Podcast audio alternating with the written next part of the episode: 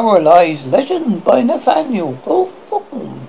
Dickerson, cried Lady Whitby, a coal for my fire. The pipe was in my old dame's mouth. When she said these words, she had thrust there, after filling it with tobacco, without stooping in to light it on the heath, which indeed there was no appearance of fire having been kindled that morning. Forthwith, however, as soon as the orders were given, there was an old intense red glow of the bowl of the pipe, and whiff of smoke came from Mother Rigby's lips.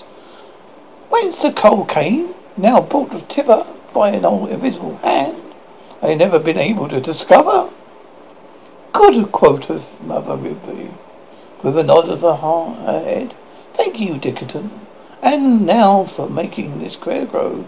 Be within, called Dickerton, in case I need you again. The good woman had arisen thus early, but yet it was, it was scarcely sunrise, in order to set about making a scarecrow, which she intended to put in the middle of her corn patch. It was now the later week of May, and the crows and the blackbirds had already discovered the little green rolled-up leaf of the Indian corn, just peeping out of the soil. She determined, therefore, to drive a life like a scarecrow as never was seen, and finished it immediately from top to toe. So it began to it, it sentinel duty that very morning. Now Mother Wisby, as everyone must have heard, was one of the most cunning and potent witches in all New England, and might, with very little trouble, have made a scarecrow ugly enough to frighten the minister himself. But on this occasion, as she had welcomed to an uncommonly pleasant humour, was further justified by her pipe of tobacco. She resolved to produce something fine, beautiful, and splendid, rather than hideous and horrible. I don't want to set up a hobgoblin in my own corn patch, almost at my own doorstep, said Mother Rigby to herself, puffing out a whiff of smoke. I could do if I pleased.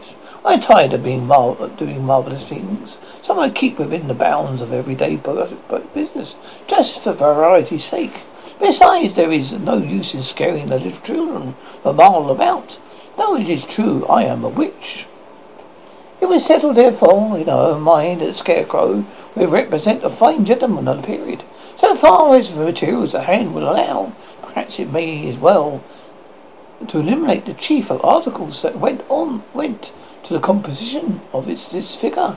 The most important item of all, probably, though it make us makes a little show, was a certain broomstick, which Mother Rigby had taken many an airy gallop at midnight, and which now served as scarecrow by the way of a spinal column, or an unlearned phrase as it a backbone. One of the arms is a disabled frail, which used to be wielded by Goodman Rigby. Before his spouse worried him out of his troublesome world, the other, if I mistake not, was composed of a pudding stick and a broken rug, rung of a chair, tied loosely together at the elbow. For its leg, the right was a hoe handle, and left an extinguished and mischievous stick from the wind pile, wood pile. Its lungs, stomach, and other affairs of kind were nothing better than a mule bag stuffed with straw. Thus we may have made out the skeleton, entire corpuscle of the scarecrow, with the exception of its head, which is mildly supplied with somewhat wavered and shriveled pumpkin, in which Mother Rigby cut two holes in the, for the eyes and a slit for the mouth, leaving a blush-coloured knob in the middle to pass for a nose. It is quite a respectable face. I've seen worse ones on human shoulders, at any rate, said Mother Rigby, and many a fine clergyman, gentleman, has a pumpkin head as well as my scarecrow. But in the clothes, in this case, were to be the making of the man. So the good old woman took down from a peg an ancient plum-coloured coat of London make, with relics of embroidery on its seam, cuffs, flap, pocket flaps, and buttonholes, but eminently worn and faded, patched at the elbows, tattered at the shirts, and threadbare all over. On the left breast was a round hole, whence whether even a star of nobility that went away, or else the heart, heart some former wearer has scorched it through and through.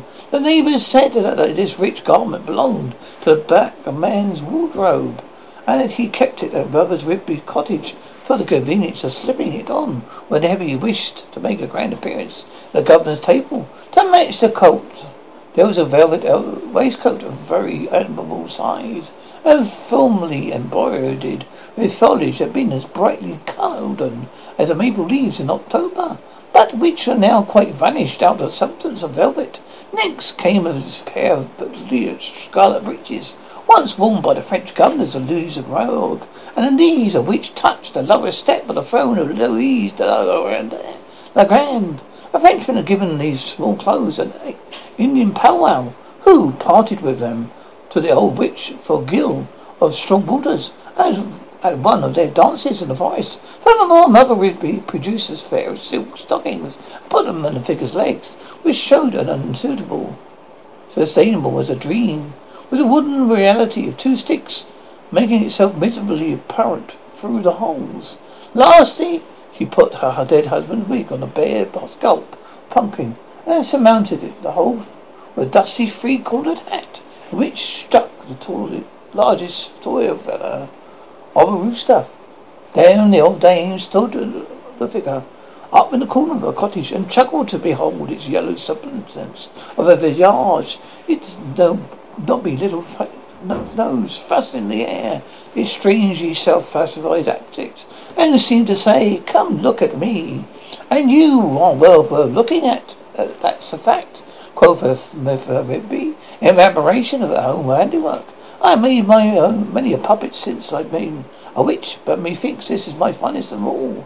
This is almost too good for a scarecrow, and by the by, I must steal fresh a pipe of tobacco, and then taking out to the corn thatch."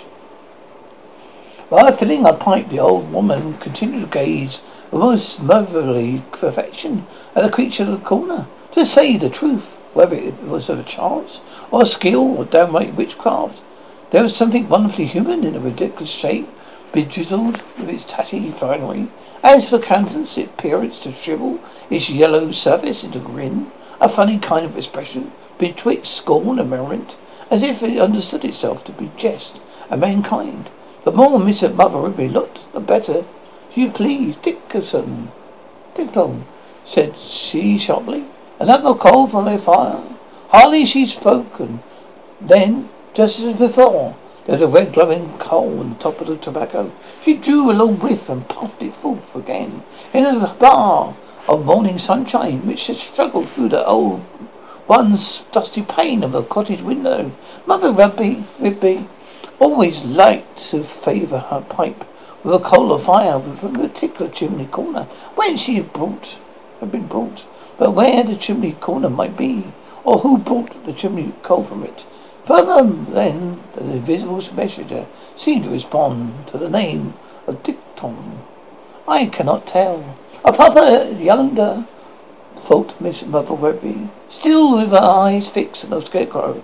"It's too good a piece of work to stand. All summer in the corn patch, frightening away the crows and blackbirds, is capable of better things. Why, I dance with worse one. When partners happen to be scarce at our mates' meeting in the forest, that I should let him take his chance among the other men's straw and empty fields who go bustling around the world." The witch took three or four more whiffs of her pipe and smiled.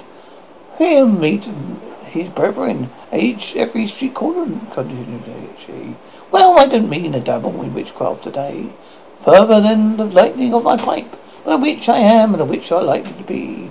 There's no use trying to shirk it. I made a man of my scarecrow. Were it for a joke's sake?" While muttering these words, Mother Rigby took up the pipe, took to the pipe with her own mouth, and thrust it to the covers, who represented the same feature in the pumpkin visage of the scarecrow. "Puff, darling, puff," said, said she. "Puffing away, my fine fellow. Your life depends on it." It was a strange exhaustion, exhaustion, undoubtedly, as it addressed a mere thing of the sticks, floor, the old clothes, nothing other than a shriveled pumpkin for head. We know to have been the scarecrow's case. Nevertheless, as we most carefully hold in remembrance Mother Rigby was a witch in singular power and dexterity, and keeping his fact duty before our minds, we see nothing beyond probability and remarkable incidents of our story. Indeed, a great difficulty will be to at once get over, if we can bring ourselves to believe that as soon the old dame bade him puff, there came a whiff of smoke from the scarecrow's mouth.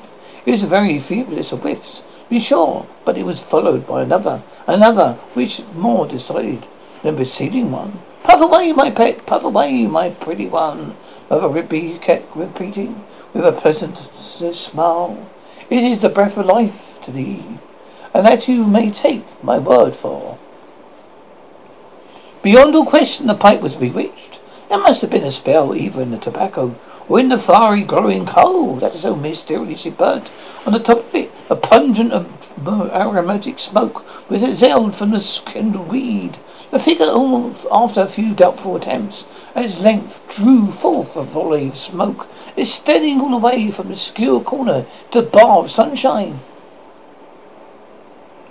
There it edited, ebbed, and melted away among the notes, bolts of dust. It seemed to have a convulsive effect, for the two or three next whiffs were fainter, although the coal still glowed and grew through a gleam over the scarecrow's visage. The old witch clapped her skinny hands together and smiled encouragingly upon her handiwork. She saw that the charm worked well. The shiver did her face had therefore been no face at all, and already a thin, fantastic haze, as it were, of human likeness, shifting to and fro across, sometimes vanishing entirely, but glowing more credible and ever, effects with which the pipe, from the pipe, the whole figure in like manner assumed a show of life, such as we impart on all ill-defined shapes among the clouds and half deceive ourselves, the pastimes of our fancy. We now must now must need pry closely into the matter. We may be doubted whether there was any real change after all.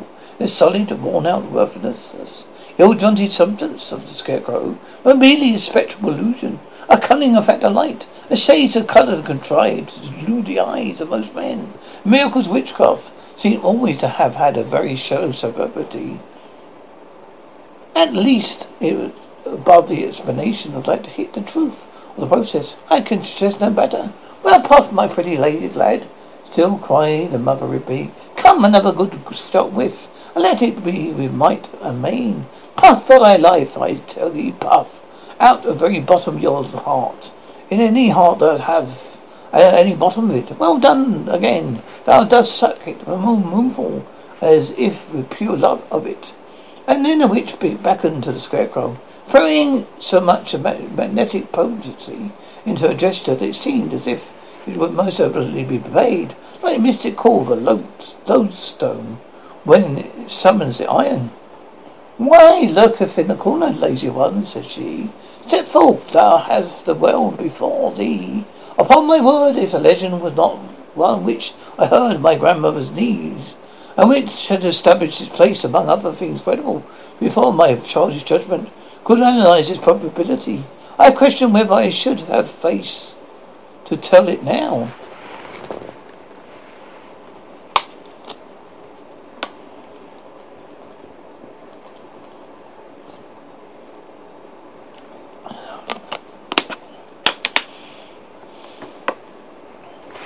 In obedience to Mother Rigby's word, the extendings of her arm, its reach, her outstretched hand, the figure made a step forward, a kind of hitch and jerk, however, rather than a step, and tottered and almost lost its balance. What, what could the witch expect? It was nothing after all but a scarecrow stuck upon two sticks, but a strong-willed old Bedlam scorned and beckoned and flung the energy of her purpose so forcefully that his own poor combination of rotten wood, of musty straw, of raw and rugged garments, is compelled to show itself um, a man, despite the reality of things. So he stepped into the bar of sunshine, Henry understood a poor devil of contrivance that it was, and only the thinnest vesture of human sim- similar tide about it, though it was evident and stiff, rickety, incongruous, faded, tattered, good-for-nothing patchwork of its substance, ready to sink in a heap upon the floor, was conscious of its own unworthiness to be wrecked. Shall I confess the truth? It's a pleasant point of verification. The scarecrow reminds me of some of the lukewarm and abortive charities, composed of heterogeneous materials, used for the thousandth time, and never worth using, which a man's writers, and myself no doubt, among the rest, have so overpeopled the world of fiction. But the fierce old hag began to get angry and show a glimpse of her demonic nature, like a snake's head peeping with a hiss out of her bosom, at this pusillanimous behaviour, the thing which she had taken the trouble put together. "Puff away, wretch!" cried she, woefully, woefully, woefully. "Puff, puff, puff, thou, thou thing of straw emptiness, thou rag or two, thy whole meal bag, meal bag. Thou pumping head, thou nothing! Where shall I find a name vile enough to school thee by? Puff, I say, and suck in my thy fantastic life with the smoke, else I catch, snatch the pipe from my mouth, and hell thee where the red coal came from."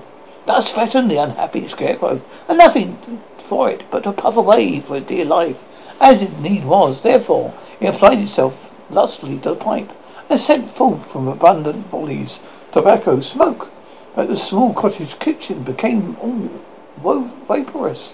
That one something struggled mistily through, and could but imperfectly define the image of a cracked and dusty window pane on the opposite wall.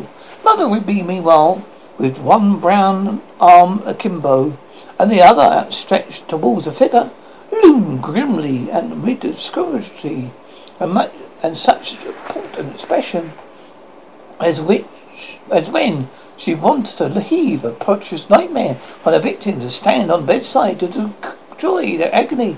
In fear and trembling did the poor scarecrow puff, but his efforts, it must be acknowledged, served an excellent purpose, for which sensitive swift the figure lost more and more of its dizzy, perplexing tendency, and seemed to become dense as substance. Its very garments, moreover, partook the magical change, and shone with the gloss of a novelty, and glistened with a skilful embroidered gold, had long ago been rented away, and half revealed among the smoke, a yellow village bent in lustrous eyes of Mother Rigby. At last the old witch clenched her fist, and shook at the figure, not that she was positively angry, but merely acting on principle. Perhaps untrue or not, the only truth, though, as high as one Miss Mother Rigby could should, could be expected to attain, a feeble and turbid nature, being incapable of better inspiration, must be disturbed by fear. But there was a was a crisis. Should she fall, fell, and that she now sought to effect, it was her ruthless purpose to scatter the miserable semblance into its original elements. "Thou has man's as, has a man's aspect," she says sternly, "has also the echo mockery of the voice I did thee speak." The scarecrow grass struggled at length, and emitted a murmur which was so incorporate with the smoky breath they could scarcely tell whether it was indeed a voice or only a whiff of tobacco. Some readers of this legend hold the opinion that Mother Rigby's conjectures, the fierceness of her will, was compelled a feminine spirit into the figure, and the voice was his. "Mother," mumbled the poor stifled voice, "be not awful with me. I would fain speak, but being without wits, can what can I say? Thou cannot speak, darling, cannot thou?" cried Mother Rigby, relaxing her grim countenance into a smile. "And what shall thy quote with thee? Say indeed, art thou thou the brotherhood of empty skull, the damnedest of me, demandeth of me that thou shalt say? Thou shalt say a thousand things, and say them a thousand times over. Thou shalt still have that said nothing. Be not afraid, I tell thee, when thou comest into the world, whither I propose sending thee forthwith. Thou shalt not lack the will to talk. Talk wise, thou shalt babble like a millstream, if thou wilt. Thou have brains enough for that, I tow, trow. At your mother's, at your service, mother, responded the figure. And that was well said, my pretty one, answered Missus Mother Rigby. Thou art speakest like myself, and thought n- meant nothing. Thou shalt have a hundred such much such set phrases, and five hundred to boot. To more so them, how darling, I have taken so much pains with thee. Thou art so beautiful that, my troth, I love thee better than my witch's puppet in the world. I made from all sorts clay, wax, string, sticks, night fog, morning, mist, sea foam, and chimney smoke. Thou art the very best, so give heed to what I say. Yes, kind mother, said the figure, with all my heart. With all thy heart, cried the witch, or witch, setting her hands to her sides and laughing loudly, that have such a pretty way of speaking. With all thy heart, thou dost put thy hand to the side of thy waistcoat, as thou really havest one. By now, in a high good humour with this fantastic contrivance of hers, Mother Rigby told the scarecrow he might go and play his part in the great world, where no man in one in a hundred she found was gifted of more real substance than itself, and it might hold up his head the best of them, and she endowed on the spot with an immeasurable amount of wealth. It consisted partly of a gold mine in El Dorado, and ten thousand shares in Broken Bubble, and half the acres of a vineyard in North Pole, and a castle near Chateau in Spain, altogether with all the rents and income, therefore accruing. She might further made up over to him the cargo of a certain ship, laden with salt of Cadiz, which herself, by her romantic arts, had caused the founder ten thousand years before, the deepest part of mid-ocean. If the salt were not dissolved, it might be brought to market. It would fetch a pretty penny among the fishermen. That he might not lack ready money, she gave him a copper farthing of bone manufacture, being the only coin she had about her, and likewise a great deal of brass she applied to his forehead, thus making it yellower than ever. With this brass alone doth quoth Mother Rigby, thou canst pay thy way all over the world. Earth, kiss me, pretty darling, I have done my best for thee.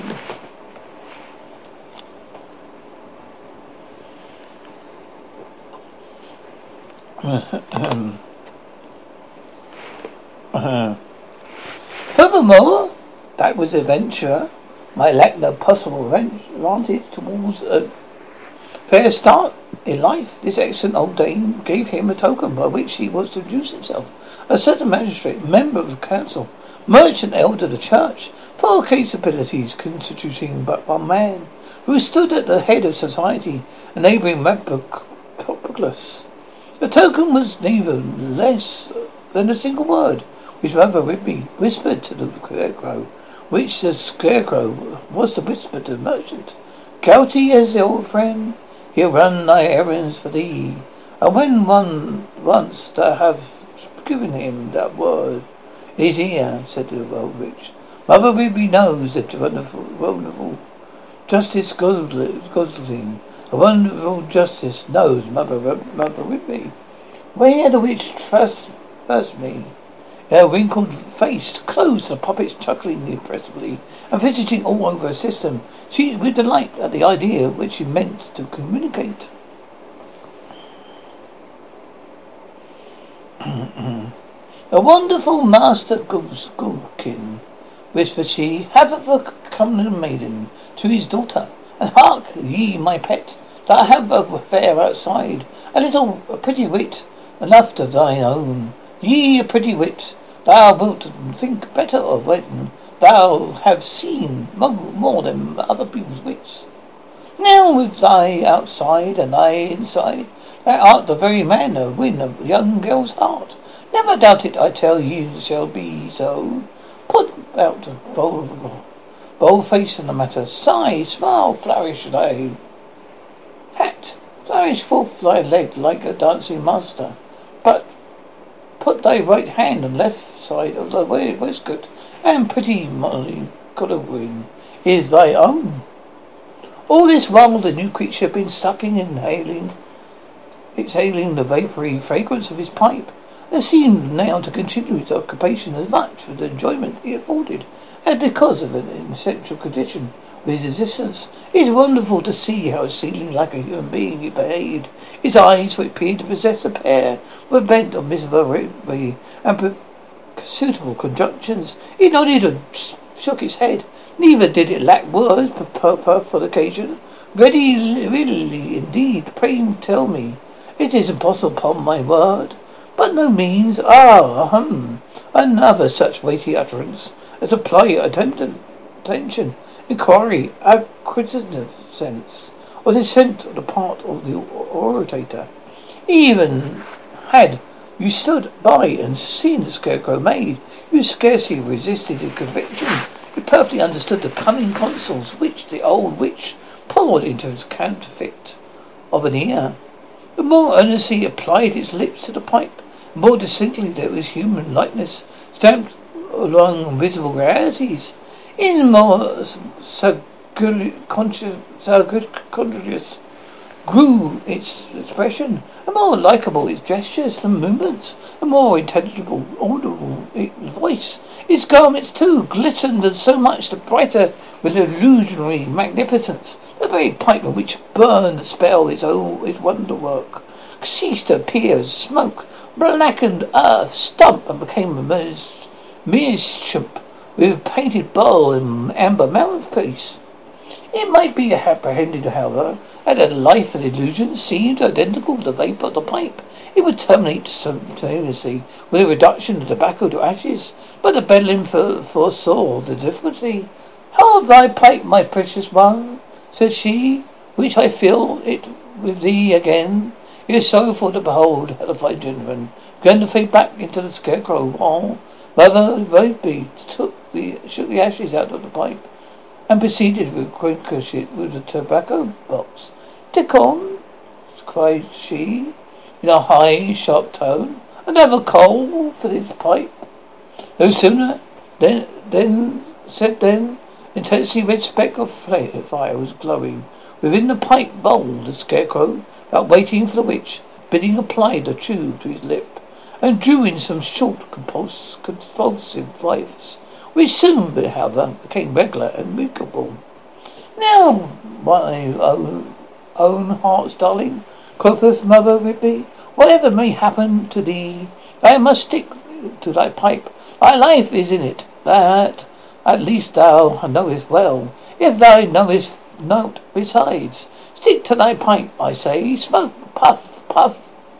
I blow thy cloud, and tell the people, if any question be made, that is for the health, thy health, as so the physician orders thee to do. And, sweet one, when thou shalt find my pipe glowing low, go apart from some corner, and first filling thyself with smoke, crying sharply, 'Dickerton, a fresh pipe of tobacco, and Dickerton, another coal from my fire,' and hear it in thy pretty mouth, as speedily as may be. Else, indeed, instead of going, gentlemen, in a gold lace coat, thou wilt be a pot of jumbled sticks, and tattered clothes, and a bag of straw and withered pumpkin. Now depart, my treasure, and good luck go with thee." "Never fear, mother," said the figure in a stout voice, and sending forth a courageous whiff of smoke. "I will thrive if an honest man and gentleman may. Oh, well, oh, thou wilt be the death of me," cried the old witch, convulsed with laughter. "That has well said, if an honest man and gentleman may be. Thou playeth thy part to perfection. Get along with thee for a smart fellow. I wager on my head, as a man of pith and substance, with a brain that will call, they call a heart, with all else that a man should have, and almost any other thing on two legs. I hold myself as better rich than yours today, for thy sake. Did you not, I not make, not make thee? I defy any witch in New England to make much better such another. Here, I take my staff along with thee. A staff, though it was but plain oaken stick, immediately took the aspect of a gold-headed cane. A golden head was as much sense of its own, mine own, said Mother Rigby, and he will guide thee straight to worship Mother Goodwin's, worshipful Mother Master Goodwin's door. Get thee gone, my pretty pet, my darling, my precious one, my treasure. If any thou ask thy name, it is Feathertop, for thy art was as a feather in thy hat. I have thrust a fe- head, head, handful of feathers into the hollow of thy head, and thy wig too is the fashion they call Featherhead. So be my Featherhead, thy, be Featherhead thy name. And after and issuing from the cottage, Featherhead strode manfully towards Mother Rigby, stood a threshold, well pleased to see how the sunbeams glistened on him. He was always magnificent or real, and now dignifiedly and lovely. He smoked his pipe, now handsomely he walked, in spite of a little stiffness in his legs.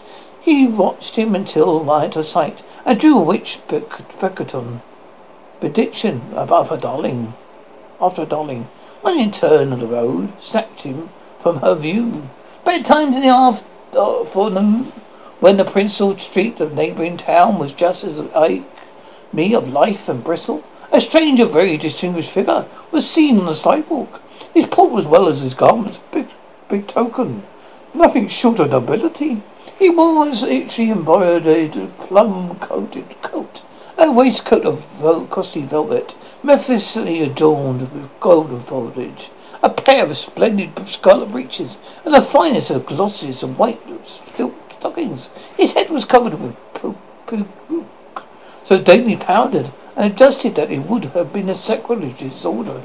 It was a hat, which therefore it was a gold-laced hat, set off with snowy feather. He carried beneath his arm a breastpiece of coals glistened as a star. He managed his gold-headed crane with airy grace, particularly to particularly to fine gentlemen of the period, and to give the highest possible finish to his equipment. He lays ruffles at the raised waist, wrist, and most, if an all delicacy, if sufficiently avouching how idle and artistic must be the hands which were ha- oh, which they half concealed.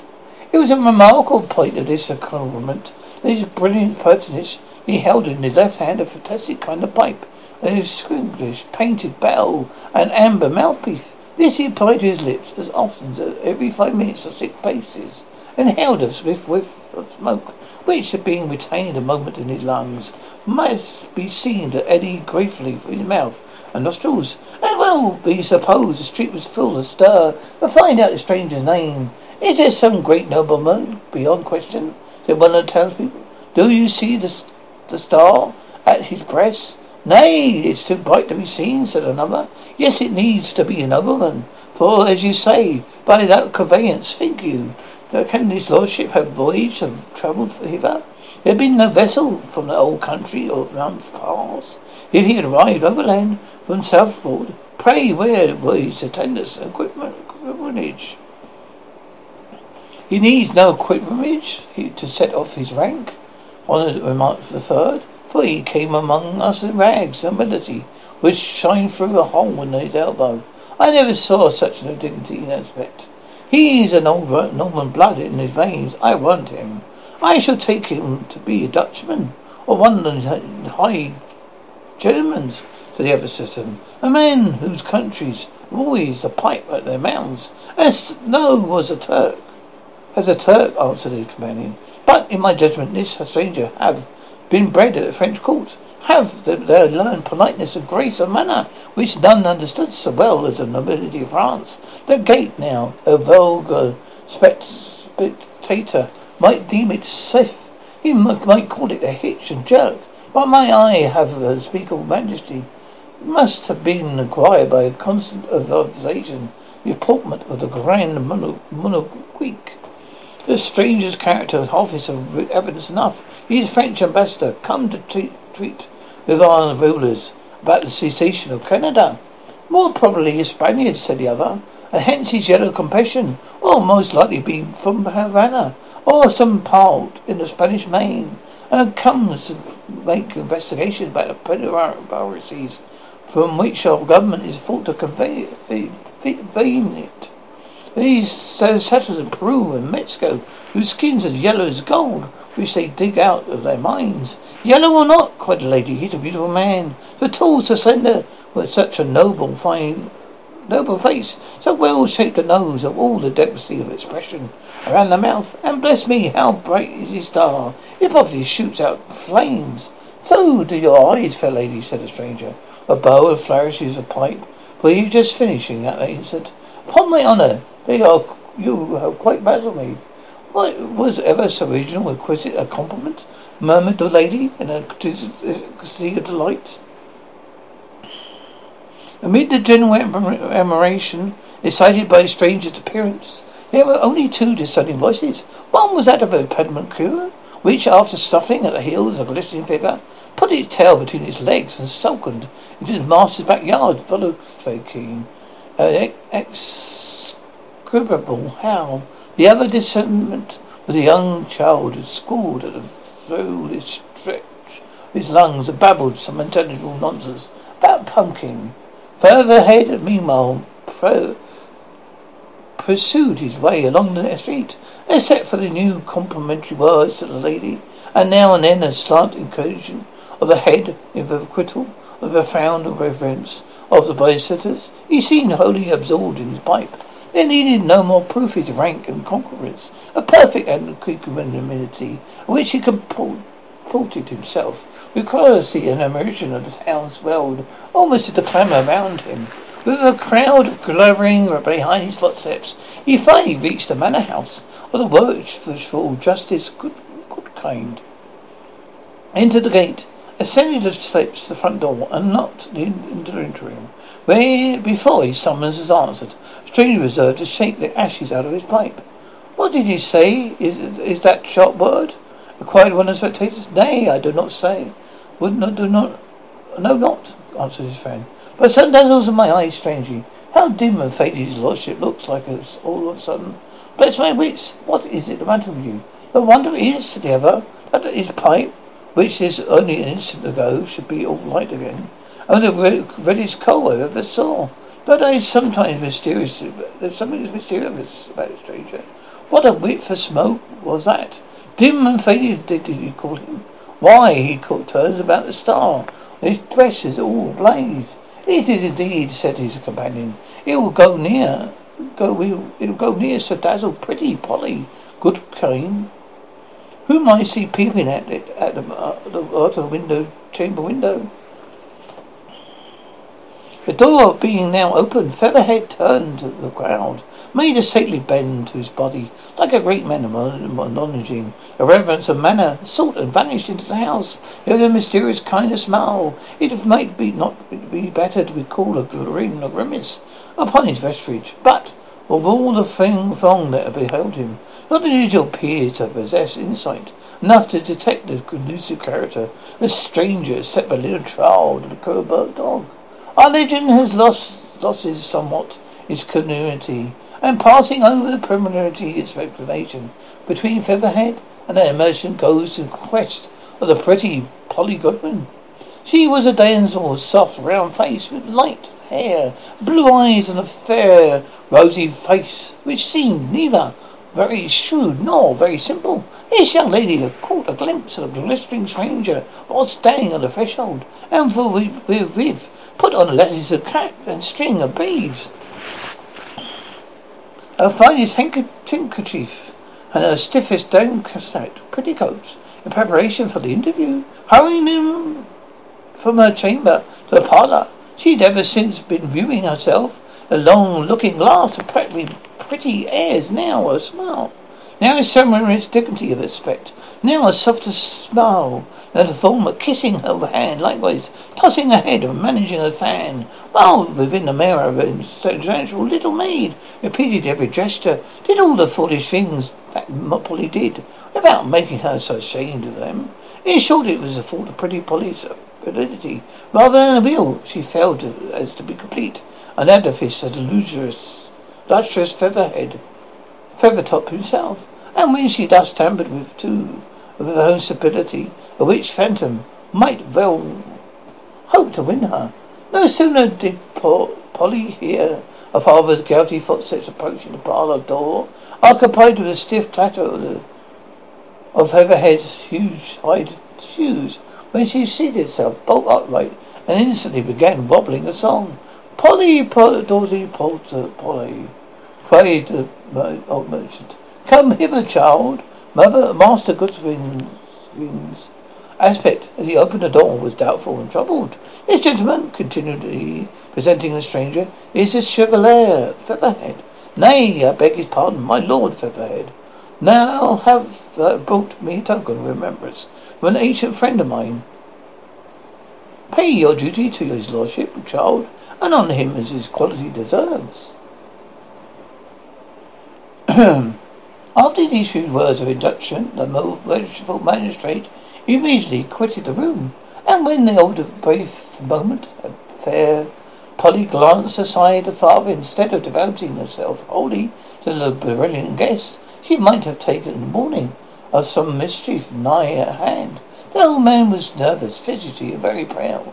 Proposing a smile courtesy, he deformed his face in a sort of romantic grin, which, when Featherhead's back was turned, he exchanged for a scowl, at the same time shaking his fist and stamping his scaly foot, and civility brought its reputation. Along with it, the truth appears to have been, and Mother Rigby's word of reduction, however it might be, had operated far more on rich merchant's fear than his great goodwill. Moreover, being a man of wonderfully accurate of, a, of observation, he noticed these painted figures, a bowl of Featherhead's pipe were in motion. Little more closely, he became convinced these figures were a party of little demons, each dutifully provided with horns and a tail, and dancing hand in hand with gestures of diabolical merriment around the circumference of the pipe bowl, as if to confirm suspicions. While Mother Master Goodwin ushered his guest along a dusty passage from his private room into the parlour, the star on Featherhead's breast as scarlet-tails actual flames and threw a flickering gleam upon the wall, the ceiling and the floor, which sinister prosmetics manifesting itself on all hands. It ought to be marvelled at that convergence should have felt he was committing his daughter to a very questionable acquaintance. He cursed his secret soul in insulating the elements of Featherhead's manners, and his brilliant personage bowed, smiled out, put his hand to his heart and held a long whiff of his pipe, and reached the atmosphere with a smoky vapour, with a vagrant and visible sigh. Poor, gladly poor Master Goodwin can have thrust his dangerous guest into the street, for there was constant terror within him. This respectable gentleman, we fear, at an earlier period of life, had given some pra- pledge or another to evil principle, and perhaps was now to redeem it by sacrificing his daughter. It happened that the parlour door was partly of glass, shaded by a silken curtain, the folds of which folded, which hung a little awry. So strong was the merchant's interest in the witnessing that was assured between the fair Polly and gallant Featherhead, that, after quitting the room, he could by no means refrain from peeping through the crevice of the curtain. But there was nothing very miraculous to be seen. Nothing, except the trifles previously noticed, to confirm the idea of supernatural peril originating the pretty Polly. The stranger itself was evidently a thorough and practices man of the world, symptomatic and self-possessed, therefore the sort of person to whom a parent ought not to confide a simple young girl without due watchfulness for the result. The worthy magistrate, who had been conversant with all degrees and qualities of mankind, could not perceive every motion and gesture to distinguish Feathertop, came in his proper place, nothing less rude or native in him. A well-digested conventionalism had incorporated itself thoroughly with his substance and transformed him to a work of art. Perhaps it was a peculiarity invested him a species of graciousness and awe, his effect of everything completely and consummately, having finally pitched enough to cast a shadow upon the floor, regarded Feathertop. All this resulted in a wild, extravagant, and fantastical impression of his life, being well akin to the smoke that curled around from his pipe. But poor, but pretty Polly Godwin felt not thus. The pair was now parading the room. Polly Feathertop with his dainty stride and less dainty grimace, a girl with a native manly grace, just touched, not spoiled, a slightly affected manner, which seemed caught from the perfect artifice of her companion. The longer the interview continued, the more charmed was pretty Polly, until within the first quarter of an hour, as the old magistrate noted by his watch, she was evidently beginning to be in love, nor less needed it been witchcraft that subdued her with such a hurry. The poor child's heart, it may be, was very fervent, but it melted her with own warmth, and reflected from the hollow substance of a lover. No matter what Featherhead said, his words some depth and rever- rever- reverberation in her ear. No matter did he, his actions were heroic to the eye, and by this time it be supposed a blanch on his cheek, a tender smile about her mouth, a liquid softness in her glance, was a star just conversing on Feathertop's breast. The little demons careered with more frantic merriment than ever about the circumference of his pipe bowl. Oh, pretty Pollykin, why should these imps enjoy so madly that a silly maiden's heart was about to be given to a shadow? It is unusual, a misfortune, oh, a rare triumph. By and by, Featherhead paused, and throwing himself into a posing attitude, seemed to summon the little poor girl to survey his figure and resist him no longer if she could. His star, his embroidery, his buckles glowed, and in an instant which utterable the splendour, picturesque cools of entire look, as each a depth of colouring, as a gleam of polish of his whole presence, back tokening the perfect witchery of well mannered manners. The maiden raised her eyes and suffered from its linger upon her companion, with bashfulness and admiring glance there lays. Then, as if delirious at judging what value her whole her own simple calmness might, side by side with much brilliance, she cast a glance towards the full length looking mirror, in front of which happened to be standing. It was one of the truest plates in the world and capable of flattery. No sooner did the images therein reflect meet poor Polly's eye than she shrieked, shrank from the stranger's gay eyesight, gazed at him for a moment in the wildest dismay, sank insensible on the floor. Featherhead likewise had looked towards the mirror, and there, behold, not the glittering mockery of these outside show, but a picture of the solid patchwork, with his real composed, stripped off all witchcraft. The wretched circumambulate, he almost pitied him. He threw up his arms with an expression of despair, and went further than any of his previous manifestations towards vindicating his child claims to be reckoned human, for perchance the only time since so very often empty, perceived, deceptive life, a mortal begin its course. Illusion had been fully recognised itself. Mother Rigby was seated in her kitchen hearth at twilight of this eventful day, was shaking the ashes out of a new pipe, which heard a hurried tramp along the road. Yet it did not seem so much the tramp of human footsteps as the clatter of sticks and the rattling of dry bones. Ha! thought the old witch. Which step is that? Whose skeleton is that? Is it its grave now? I wonder. A figure burst headlong into the cottage doors. It was Feathertop. His pipe was still light. The star still flamed upon his breast. His body still glowed upon his garments. Nor had he lost his any degree of manner, which could should be estimated, the aspect of estimated him with our moral brotherhood, but yet in some discernible way, as the case was all that eluded us. When once found out, the poor reality was felt beneath the cunning artifice. What has gone wrong? Demanded the witch.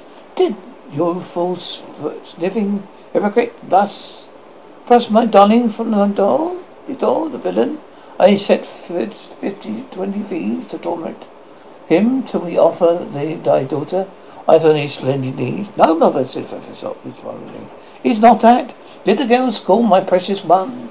Asked Mother Rigby, her fierce eyes glowing like red two coals of trumpet. I cover her face with pimples. Her nose shall be as red as coal when I pipe. Her front teeth shall drop out in a week hence. She not, shall not be worth any having. Leave it, let her alone, mother, answered poor Feathertop. The girl was half won, and methinks the kiss from her sweet lips might have made me together human. But, he added, after a brief pause and a howl of self-contentment, I seen myself, mother, I seen myself for the wretched, ragged, empty thing I am. I exist no longer. Snatching the pipe from his mouth, he flung it with his might, all with his might, against the chimney. At the same instant, sank from the floor, a medley of straw and tattered garments, which, with some stick, protruding from the heap, a shriveled pumpkin in the mist. Eye holes were now listless, but the rudely carved grape, which had been just before her mouth, seemed to twist itself to disappearing, bearing grin, as so far human. Poor fellow, quoth Mother Rigby, with a gloomful glance at the relics of ill-fated countenance. My poor, dear, pretty Feathertop, there are thousands upon thousands of coxcombs and charlatans in the world, made up of such a jumble, naught forgotten, and good-for-nothing trash as he was. Yet they live in fair repute, and never see themselves for what they are. Why should my poor Burpit be the only one to know himself and perish for it? Thine hand is muttering, the witch field of fresh light with tobacco, held the stem towards the fingers, and doubtful whether to trust thrust it into her very own mouth, or Feathertop's. Poor Feathertop, she continued, I should, could easily give him another chance, and send him forth some again tomorrow. But no, his feelings are too tender, his sensibility too deep. He seems to have too much heart to bustle with his own advantage in such an empty and heartless world. Well, well, I make a vote sacro of him after all. This is innocent and youthful vocation, and must suit my darling well. I find if each of these human brethren had to fit as one, I would be the better for mankind. As to the pipe of tobacco, I need it more than he. And so saying, Mother Rigby put the stem between her lips. Dickon, cried she, in a sharp tone, another coal for my fire.